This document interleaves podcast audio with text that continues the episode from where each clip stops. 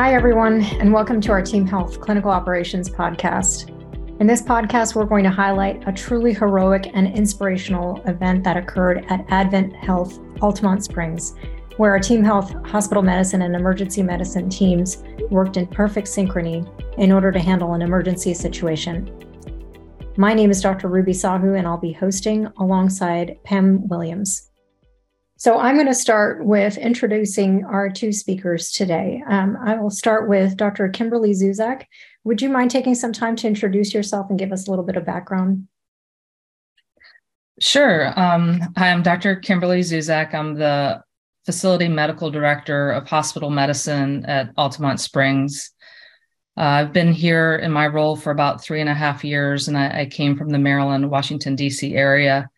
And uh, I can tell you that I was used to dealing with a lot of snow and blizzards, but I was not used to hurricanes. So uh, this experience was my first and was uh, gave me a lot of insight and uh, in terms of learning how to uh, prepare and deal uh, with an emergency situation like a hurricane. Thank you for sharing that. Um, Dr. Max Baumgartner, would you like to introduce yourself? Hello, my name is Max Baumgartner. I am the uh, facility medical director for Advent Health Altamonte Springs, as well as uh, Advent Health Oviedo in Lake Marion, Seminole County. And so my role is to lead our emergency medicine services uh, for the county. Um, I too, like Dr. Dr. Zuzak, uh, had not been used to hurricanes until moving to Florida. And so it was a definite transition of learning how to support and, and deal with these disasters uh, for the region. I appreciate you sharing that. So, Dr. Baumgartner, I'm going to start with you. I understand you both recently went through a major disaster that was pretty unprecedented for your area. Can you describe what occurred and, and really the extent of the devastation in your community? So, we experienced a, a uh, really a statewide disaster with a major hurricane, and it affected not only our community but the communities on both coasts. And and so for us, that begins with preparation before the hurricane, mobilizing staff scheduling, uh, and resources, not just for our own community, but a lot of the coastal communities were displaced or moved into our Central Florida region. And so, uh, really, it, we had to plan for a, large surge of patients um, and also patients that, that didn't have any established care with very complex medical conditions, where we had to evaluate and use our local resources to help provide care for them, get them home, or actually help get them to, uh, to safe places before the storm and after the storm. Wow, what an incredible uh, start of the the story. Um, Dr. Zuzak, I would love to hear from you. Can you speak from a healthcare standpoint what was meant for the care uh, of the patients that were in the hospital and the emergency department, post acute, et cetera, during that time? Well, you know, I can first tell you that uh, our our teams were outstanding, uh, and in terms of reassuring the patients, uh, some of the patients were asking us, I know you have to go off shift, like what's going to happen. And we're like, hey, we're here 24 7. We're not going anywhere. Our team, we're staying in the night with you. If you need anything, we're here for you. So uh, I can tell you the patients were, you know, they were very calm because we gave them that sense of calm and they they you know had confidence that we were going to care for them because we weren't going anywhere. We were going to ride out the storm with them. Uh, you know and some of our doctors even uh, they they couldn't go home because there was flooding in their areas and they couldn't even get to their homes. So we not only caring for the the patients uh, but also for for our own. Um, and for some of those post acute patients you know they some of them had to stay uh, extra time because they weren't able to move to their skilled nursing facility due to uh, flooding. And and actually, I don't know, there was like it, it, was historical flooding in the Orlando area. There was in, in some areas there was 14 inches of water. Um, and some, more than 14 inches of rain that had come down in that area. So there was a lot of flooding. Uh, power was out. Um, and it also, I think Max, I think it also affected like the sewer systems. I think the water was yeah. fine, but uh, it, it impacted the the sewer system. So uh, you know there was a limitation on you know flushing toilets and doing laundry and and even like showering and bathing that sort of thing. It was actually you're uh, you're right, Dr. Zuzak. It was actually um, unfortunately quite amazing in such an urban city how flooding had a, had such an impact for such a long time. Loss of power, loss of water and sewage, and the city really uh, was a was a big challenge for our city and really for the care of patients. Where when you send them home and they don't have access to, you know, air conditioning, water, and, and even sanitary items, you know how that really affected our ability to take care of patients and discharge and marine follow follow up care as well. Yeah, and did you did you see the I four express lanes by Universal uh, Studios? It like there was footage that it it actually looked like a river. Like if you didn't know what you were looking yeah. at, you you would just swear that it was just a river coming, you know, with all the water coming down. It, that was like right by my house. I couldn't believe it when I found out that that was, you know, by Universal Studios. Yeah, I think that was pretty wild. That and uh, the Turnpike it you know really affected even even transport in and out of the city. It was really bizarre. Wow, that is so many variables uh, related to one disaster uh, that you were faced and challenged with. How? Um, let's start with Dr. Zuzak. How were you able to organize and mobilize your teams into action with so many issues at hand between the water supply, the sanitary conditions, discharge planning? How, what did you do with your teams um, to be able to allocate them and organize them around this?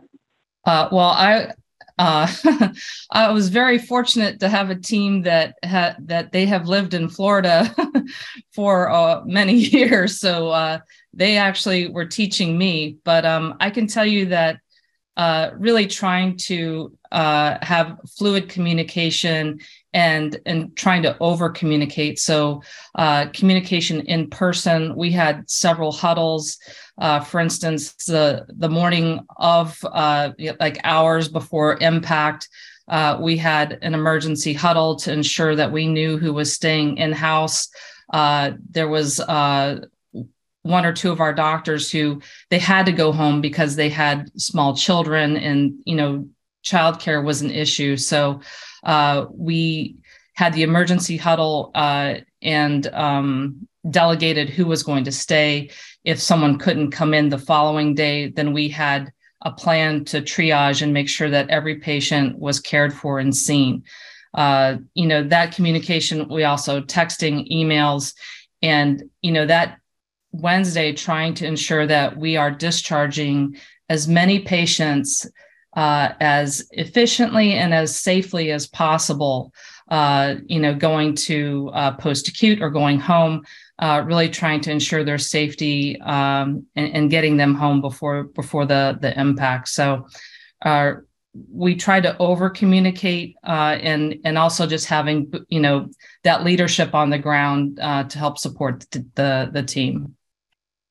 That is yeah, amazing. So, we can't say too much. Dr. Baumgartner, can you talk about sort of pre-communication efforts to keep your team on track and how that interface looked with our your HM partner? So um, from a, from an emergency medicine service line, um, uh, we started, you know, we start with email, daily emails, and then uh, massive group text at least twice a day with an update. And I think the update started with, "Hey guys, probably nothing to worry about. It's probably not going to hit us." And then 40, 24 hours later, you know, "Hey guys, it's going to hit us." So it very rapidly changed from, you know, it's on the news. It's probably not going to affect us. To this is really going to affect us. Um, and so, so the beginning, the beginning uh, preparation starts with with communication within the EM team, and then with the HM team to discuss, um, you know, how do we try to take care of patients? Actually, how do we get patients safely out of the hospital beforehand?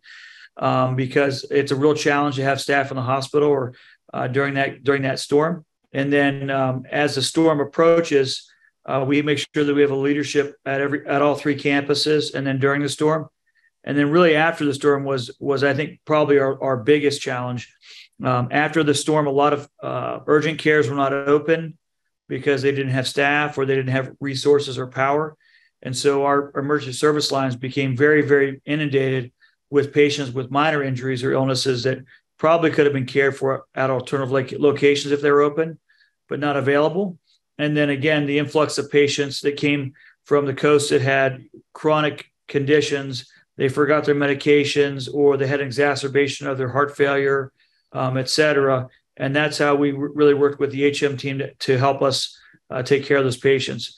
We had patients where, where we didn't, where we thought they could be safely discharged, but they had no primary care doctor to connect with. We sometimes reach out to our HM partners for some advice on what's the best way to transition their care. We also have patients that need to be transferred somewhere.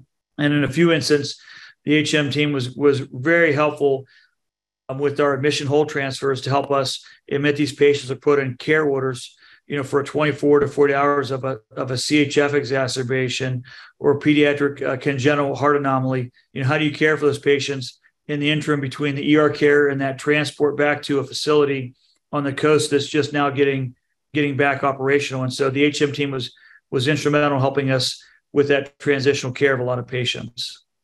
Wow, amazing! I'm certainly taking some great notes myself uh, for the next event. Can you, um, Dr. Zuzak, start and tell us a little bit about what you needed for your team or what you pulled in for your team to help them stay on track mentally? And were there any particular resources that you identified that you found um, most helpful? Because while we have them at the hospital, they still have, you know, they're dealing with the hospital and their own families at home. I think you mentioned that earlier. Yeah, you, you can imagine, um, you know, having to be away from your family, especially during, uh, you know, a hurricane. You know, is is very uh, mentally, you know, taxing. Uh, so, you know, that that's why we we met in person. You know, we're in this together. Uh, we're here to support you. Uh, we worked hand in hand with the incident command center that was formed uh, as soon as we you know, as Max said, we knew this was becoming real.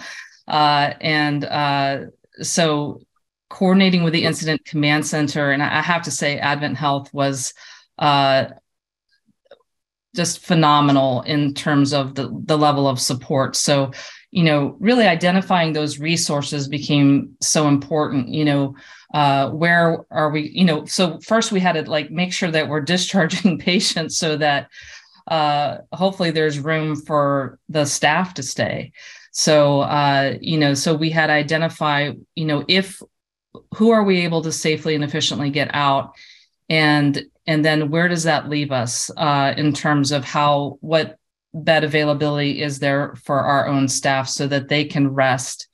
Um, so, you know, working with the incident command center, um, the CMO and CNO, we identified uh, beds in the uh, in the in the PACU and OR, uh, and then making sure that there was food available to help nourish our team, uh, and then also just checking in, uh, you know, how their homes are doing and how how are their families doing, um, and just letting them know that we're here to help them uh, through the storm and after in in terms of what their needs are. And as I mentioned, you know, um, one or two of our our doctors couldn't go home, so we're like, well, you know, you, you have you can keep the bed that you have. We're going to take care of you.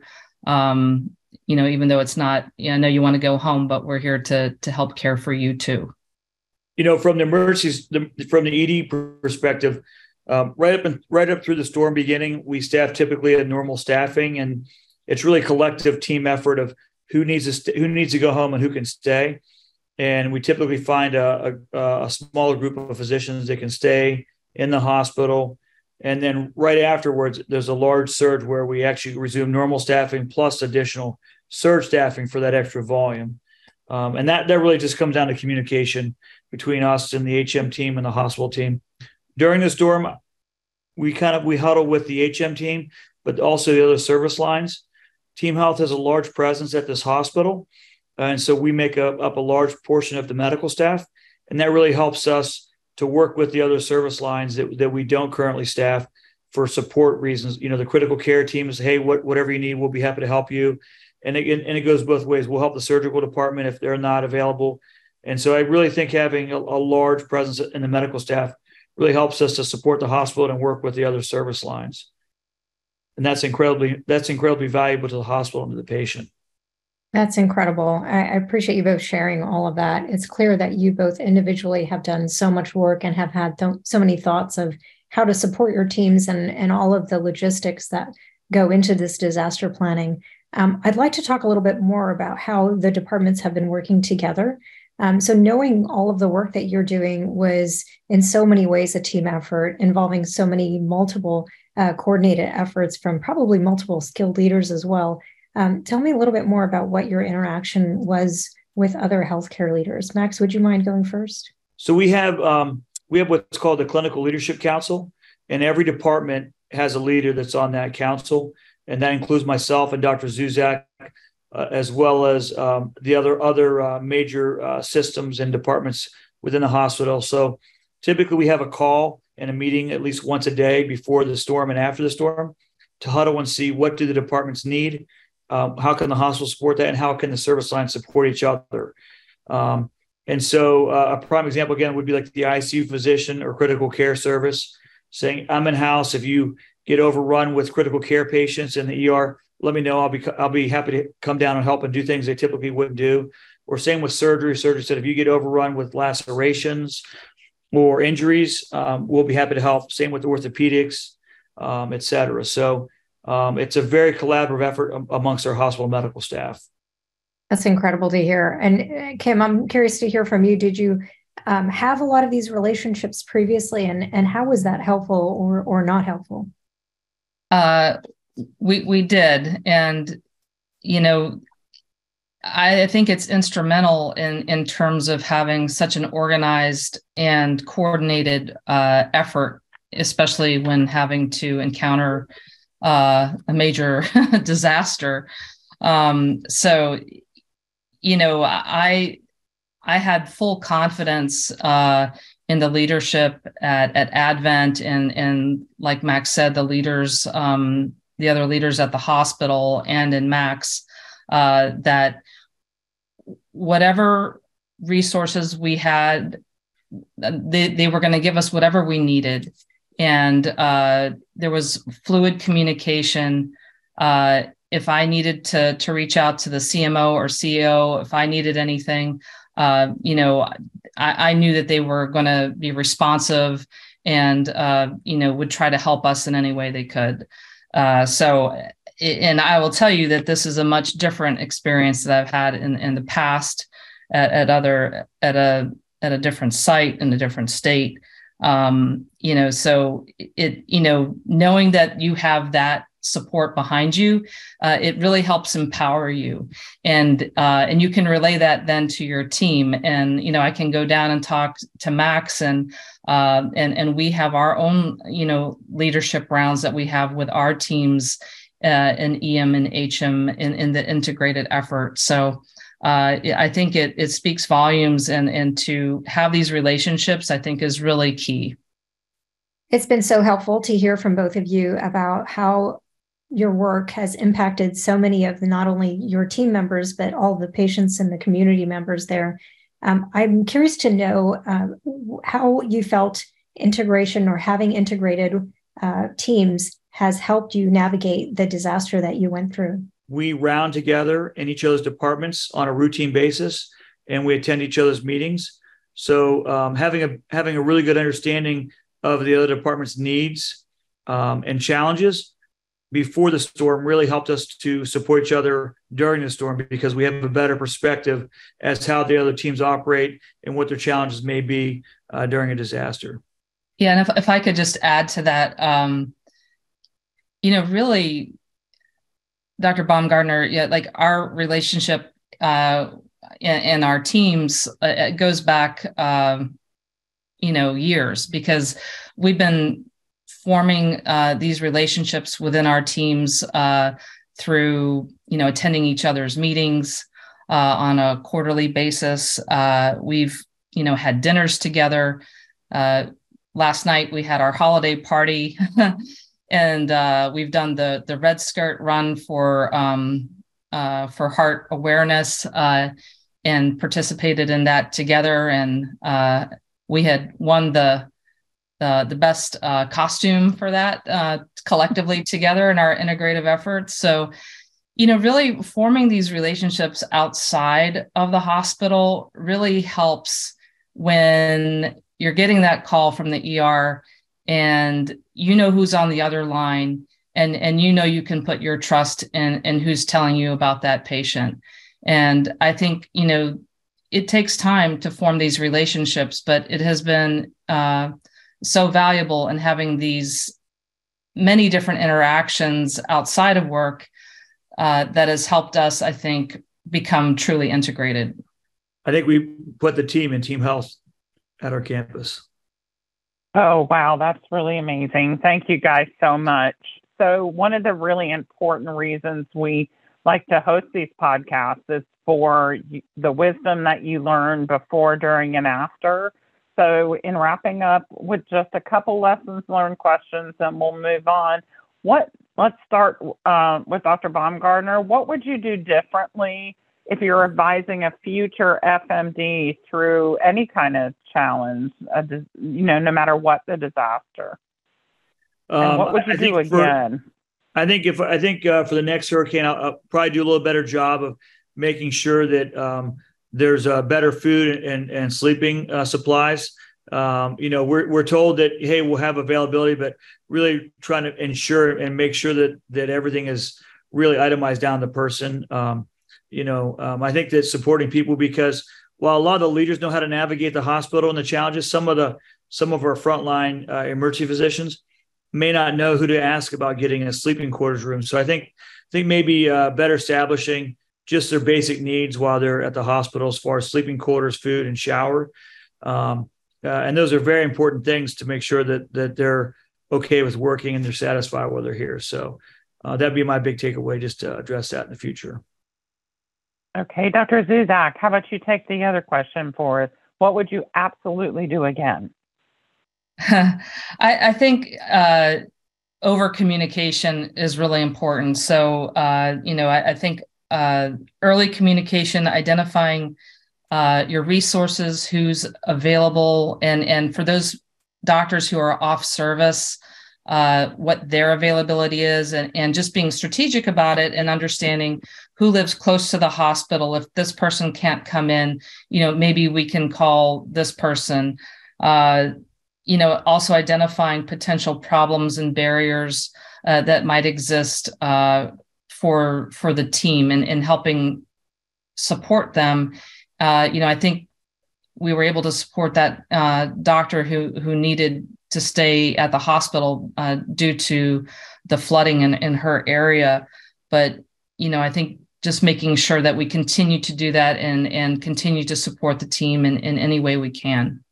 Dr. Sahu, would you like to close us out from this great podcast today? Yeah, Doctors Zuzak and Baumgartner, we wanted to take this time to thank you for sharing your experiences and your guidance. This will definitely help future FMDs as they try to navigate these emergency type situations in the future. So we really appreciate you taking the time to share all of this.